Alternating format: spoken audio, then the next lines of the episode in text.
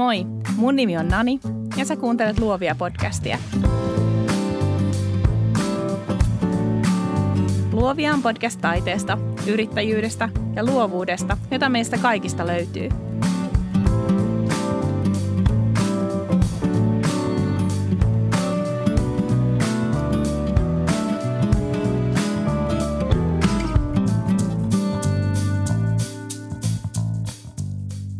Moi, tervetuloa Luovia podcastiin. Tänään haluan jutella erikoistumisesta ja on täällä ihan itsekseni tai toimistokoirien kanssa sohvalla pötköttäen höpöttämässä ja tässä vuosien varrella siitä on tullut sellainen aihe, joka on mulle tosi rakas. Ja mä ajattelin, että ehkä mä nyt sit jaan joitain ajatuksia siitä, miksi mä koen, että se on tärkeää ja minkä takia mä voin suositella sitä jokaiselle luovan alan yrittäjälle. Aloitetaan sellaisella kertomuksella koulukuvauksesta. Jokaisella varmaan on jonkunlaisia kokemuksia koulukuvauksesta, mutta meidän koulussa oli tapana ainakin muutamana vuotena otettiin semmoinen ilmakuva koko koulun oppilaista. Tämä tapahtui kultaisella 90-luvulla. Ja tässä ilmakuvassa oli siis kaikki oppilaat. Kaikki luokat ahdettiin pihalla samaan kohtaan ja siellä oli aika, ei nyt ehkä ahdasta, mutta tiivistä. Kuvaaja meni meidän koulurakennuksen ehkä ylimpään kerrokseen ottamaan kuvaa ja huuteli sieltä sitten sellaisella punavalkoisella megafonilla neuvoja meille, että kuka liikkuu mihinkin suuntaan. Mä muistan tämän kuvan kahdesta perspektiivistä. Mä muistan sen itse kokijana, eli tyttönä, joka oli siellä kaikkien keskellä tiiviisti, ahtaasti, vähän uh, tönittynä ja tönimässä takaisin muita. Ja mä muistan sen siitä perspektiivistä, kun mä oon katsonut sitä kuvaa, jossa ei oikeastaan erota ketään ilman suurennuslasia. Kaikki näyttää semmoiselta yhdeltä massalta ja on vaikea tietää, kuka on kuka ja on vaikea tunnistaa sieltä tuttuja. Mutta ne tyypit, jotka sieltä tunnistaa, ne tyypit, jotka sieltä erottaa, niin myös nämä muistan molemmista perspektiiveistä. Mä muistan ne, kun mä olin siellä kuvassa itse ja me katsottiin pitkään niitä tyyppejä, jotka uskals jäädä sinne reunoille, ne ei halunnut tulla siihen tungokseen. Ja ne meni jotenkin omaa tietään muutenkin. Ne oli kauhean rohkeita meidän mielestä. Ja se on muistan myös siitä kuvaajan perspektiivistä, kun mä oon katsonut sitä kuvaa. Ne erottuu heti sieltä kuvasta. Ne on reunoilla, ne on vähän erillään muista – menee täysin omaa polkuaan ja kaikki huomaa ne heti. Ja tästä asiasta mä haluan tänään puhua. Ihan ekana mun täytyy kertoa, mitä mä tarkoitan erikoistumisella. Omalla kohdallani se tarkoittaa mulle keskittymistä, sitä, että mä pystyn palvelemaan mun asiakkaita paremmin, se, että mä ratkon asiakkaiden samantyyppisiä ongelmia ja tietysti totta kai sitä, että, että se on mulle itselleni hyväksi. Se on mulle itselleni hyvä juttu. Me tiedetään se jokainen meidän arjesta, että jos me lopetetaan multitaskaaminen ja ruvetaan keskittymään kulloisenkin tehtävään yksi kerrallaan, niin lopputulos on parempi. Jos me keskitytään lukemiseen, me keskitytään kirjoittamiseen, me keskitytään ää, tekemään joku asia kunnolla heti kättelyssä, eikä pompita 14 muun, 14 muun tehtävän välillä, niin todennäköisesti lopputulos on parempi, mutta se on myös tehokkaammin tehty. Mä uskon siihen, että, että myös yrittäjänä keskittyminen johtaa parempiin lopputuloksiin. Mä oon itse erikoistunut koirien valokuvaukseen. Se ei tarkoita sitä, ettenkö mä saisi ihmisiä näyttää tosi hyviltä. Um, Päinvastoin se tarkoittaa sitä, että mä saan ihmiset näyttää tosi hyviltä, eikä tapahdu sitä, että ihmisen täytyy koko ajan stressaa, että – apua, apua, miltä tämä mun koira nyt näyttää tässä kuvassa. Ja sitten ne itse näyttää ihan kireiltä tai jotain muuta. Mä oon erikoistunut siihen, että, että kun ylioppilas tai valmistunut haluaa ottaa valmistujaiskuvat oman koiransa kanssa, niin hän ottaa muhun yhteyttä. Erikoistunut siihen, että kun perheessä on vastasyntynyt ihmisvauva, mutta sitten on myös tärkeä perhe ja sen koira, niin me saadaan kaikki samaan kuvaan ja siitä tulee hyvä kuva tai siihen, että on viien koiran lauma, niin me saadaan semmoinen kuva, jossa kaikki näyttää hyviltä. Ja se ei ole tullut ilmaiseksi. Se on vaatinut kymmenen vuotta työtä, mutta mä oon äärettömän onnellinen, että mä oon erikoistunut johonkin. Erikoistuminen tarkoittaa sitä, että haluaa olla jossain asiassa tosi hyvä. Sut löydetään ja sä oot alas parhaimmistoa. Erikoistuminen on siis kilpailuvaltti. Se on sellainen asia, joka nostaa sen myy- sun myymän palvelun arvoa. Asiakas, joka haluaa panostaa, mitä ikinä hän sitten kaipaakaan, graafista suunnittelijaa, ompelijaa, kääntäjää, mitä ikinä. Kun hän haluaa panostaa siihen lopputulokseen, hän haluaa investoida, niin silloin hän palkkaa sut. Erikoistuminen ei välttämättä tarkoita erikoistumista siihen substanssiin. Totta kai luovalla alalla se monesti tarkoittaa sitä. Mun podcast-jakso Anna Dammertin kanssa osoittaa sen, että voi myös erikoistua muihin asioihin. Me ollaan molemmat myös Annan kanssa erikoistuttu asiakaspalveluun.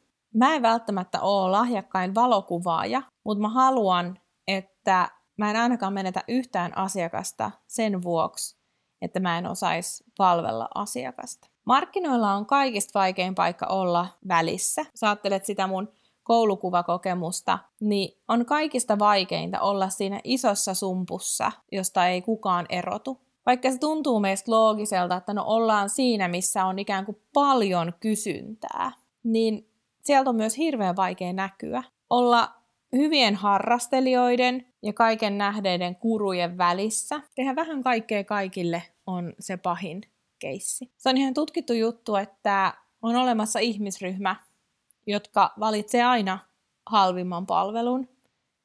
He uskoo, että sillä tavalla he saa tarpeeksi katetta sille omalle sijoitukselleen. Jos asia maksaa vaikka 70 prosenttia vähemmän kuin alan keskiverto hinta on, niin he ei välttämättä kyseenalaista sitä, että miksi tämä on näin halpa. Mutta sitten on olemassa myös ihmisryhmä, jotka valitsee aina sen kalleimman palvelun. He uskoo, että kallein on aina paras. Jos ihmiset menee näin paljon hinnan mukana, niin silloin ihmiset menee myös tosi paljon sen substanssin mukana. Ja hyvällä palvelulla ja hyvällä substanssilla voi päästä pitkälle. Musta tuntuu, että se pelko siitä erikoistumisesta liittyy tosi paljon siihen, että pelätään, että asiakkaita ei ole. Mutta koska se erikoistuminen on kilpailuvaltti, niin silloin sulle riittää vähän vähemmän asiakkaita, koska sun palvelun arvo on korkeampi. Mun mielestä erikoistumisessa ehkä parasta kuitenkin on se, että et pystyy seuraamaan omaa intohimoaan. Mä rakastan kuvata koiria. Mä rakastan koiria. Musta on käsittämätöntä, että mä oon pystynyt tekemään siitä itselleni työn. Mä muistan ikuisesti sen, kun mä kelasin joskus vielä, kun mä olin toimistoduunissa, että että ei täällä voi Suomessa elättää itseään, että ei tästä tuu, et, ei, et, ei se vaan ole mahdollista. Mä sanoinkin silleen tosi monelle. Mutta oikeastaan aika pian, kun mä olin jäänyt yrittäjäksi, niin mä olin jossain koulutuksessa ja mä totesin sen, että et, et en mä pysty vaan tekemään. Mä en pysty pitämään mun palvelun tasoa, enkä myöskään mun kuvien tasoa samana, jos mä teen kaikille kaikkea. Mä, mä en voi koskaan olla jossain asiassa tosi hyvä. Esimerkiksi hääkuvauksen suhteen mä soudin ja huopasin monta vuotta, kunnes mä sitten pari vuotta sitten päätin, että en enää kuvaa niitä ollenkaan. Ja viime kesänä kuvasin sitten pikat hääpotretit. Et ei se siis, ei se musta, mullekaan koskaan ole helppoa ollut, mutta jotenkin mä kuitenkin on luottanut siihen koko ajan, että myös sille on kysyntää, kun joku tekee jotain intohimon työtä. Siis sitä, että, että ihmiset näkee sen, että, että mä oon intohimoinen mun työtä kohtaan. Ähm, ihan samalla tavalla mä uskon, että ihmiset näkee sen, että sä oot intohimoinen sun työtä kohtaan ja sä teet niitä asioita, jotka on sulle tärkeitä ja merkityksellisiä. Menestystä ei tule koskaan ole ilman tietoista riskiä. Riskejä kannattaa ottaa silloin, kun ne on hyvin laskelmoituja ja, ja sulla on, on suurempi mahdollisuus onnistua kuin epäonnistua. Mutta sitten toisaalta kuitenkin niitä epäonnistumisia tulee aina, niitä tarvitaan aina.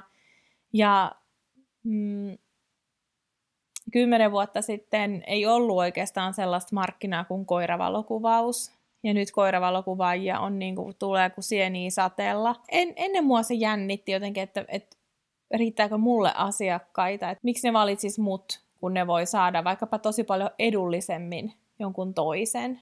Siinä omassa genressä sit mihin erikoistuu, mikä ikinä ala onkaan, niin siinä tulee myös asiantuntijaksi. Sen paikan voi ottaa, sen asiantuntijan paikan voi ottaa ihan tietoisesti, sitä voi lähteä rakentamaan, mutta sitten myös asiantuntijaksi voi kasvaa. Ja musta tuntuu, että, että koiravalokuvauksen osalta mä oon kasvanut asiantuntijaksi siinä asiassa. Koiravalokuvauksessa musta on, mä oon vaan laittanut niinku om, oman osaamiseni likoon ja myös se, mitä mulla on valokuvauksen ulkopuolelta, se, että on harrastanut pitkään ja on, on paljon ymmärrystä siitä eläimen käyttäytymisestä. Ja kaikki tekee erittäin hyvää sille asiakaskokemukselle.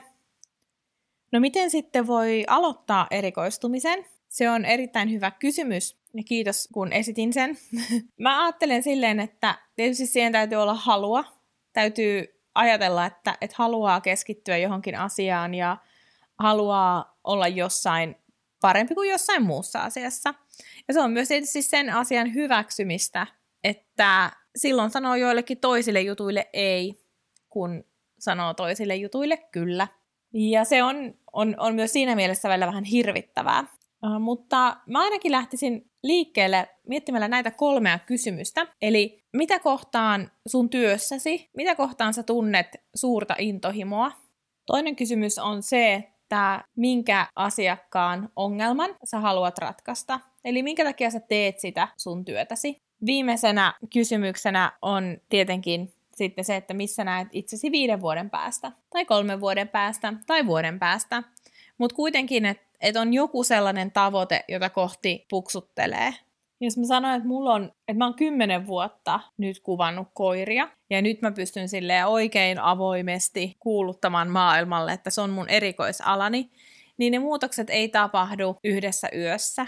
Se on pitkä matka, mutta sinne kannattaa lähteä. Mitä ikinä sä teet, mikä ikinä sun ala on, mutta mä uskon, että sulla on intohimoa johonkin juttuun ja sä haluat tehdä jonkun asian paremmin kuin muut, pienin askelin, ja sitä aina, kuten mä tuossa pari jaksoa sitten minijaksossa puhuinkin, että, että pitää pysähtyä katsoa, mitä, millaista polkua on kuljettu ja mitä on saavutettu, ja niitä saavutuksia aina on, niin tietyin etapein, että mitä on, mitä on tullut tehtyä ja mitä on saanut aikaiseksi, mutta ei se hetkessä käy, mutta lämpimästi voin suositella erikoistumista. Lopeta se olen kaikille kaikkea ajattelu. Mä rohkaisen siirtymään sellaisen ajatteluun, että sä aktiivisesti muokkaat sitä sun omaa työelämää ja sun omaa yritystä siihen suuntaan, missä sä haluat sit lopulta olla ja mitä sä lopulta haluat tehdä. Ja sitkin se varmasti muuttuu, mutta se on sitten eri prosessi ja eri podcast-aihe. Kiitos sulle, kun kuuntelit. Jos et ole vielä mukana Luovia verkostossa, niin käy jakso muistiinpanoissa liittymässä nanianette.com kautta luovia. Moikka! thank you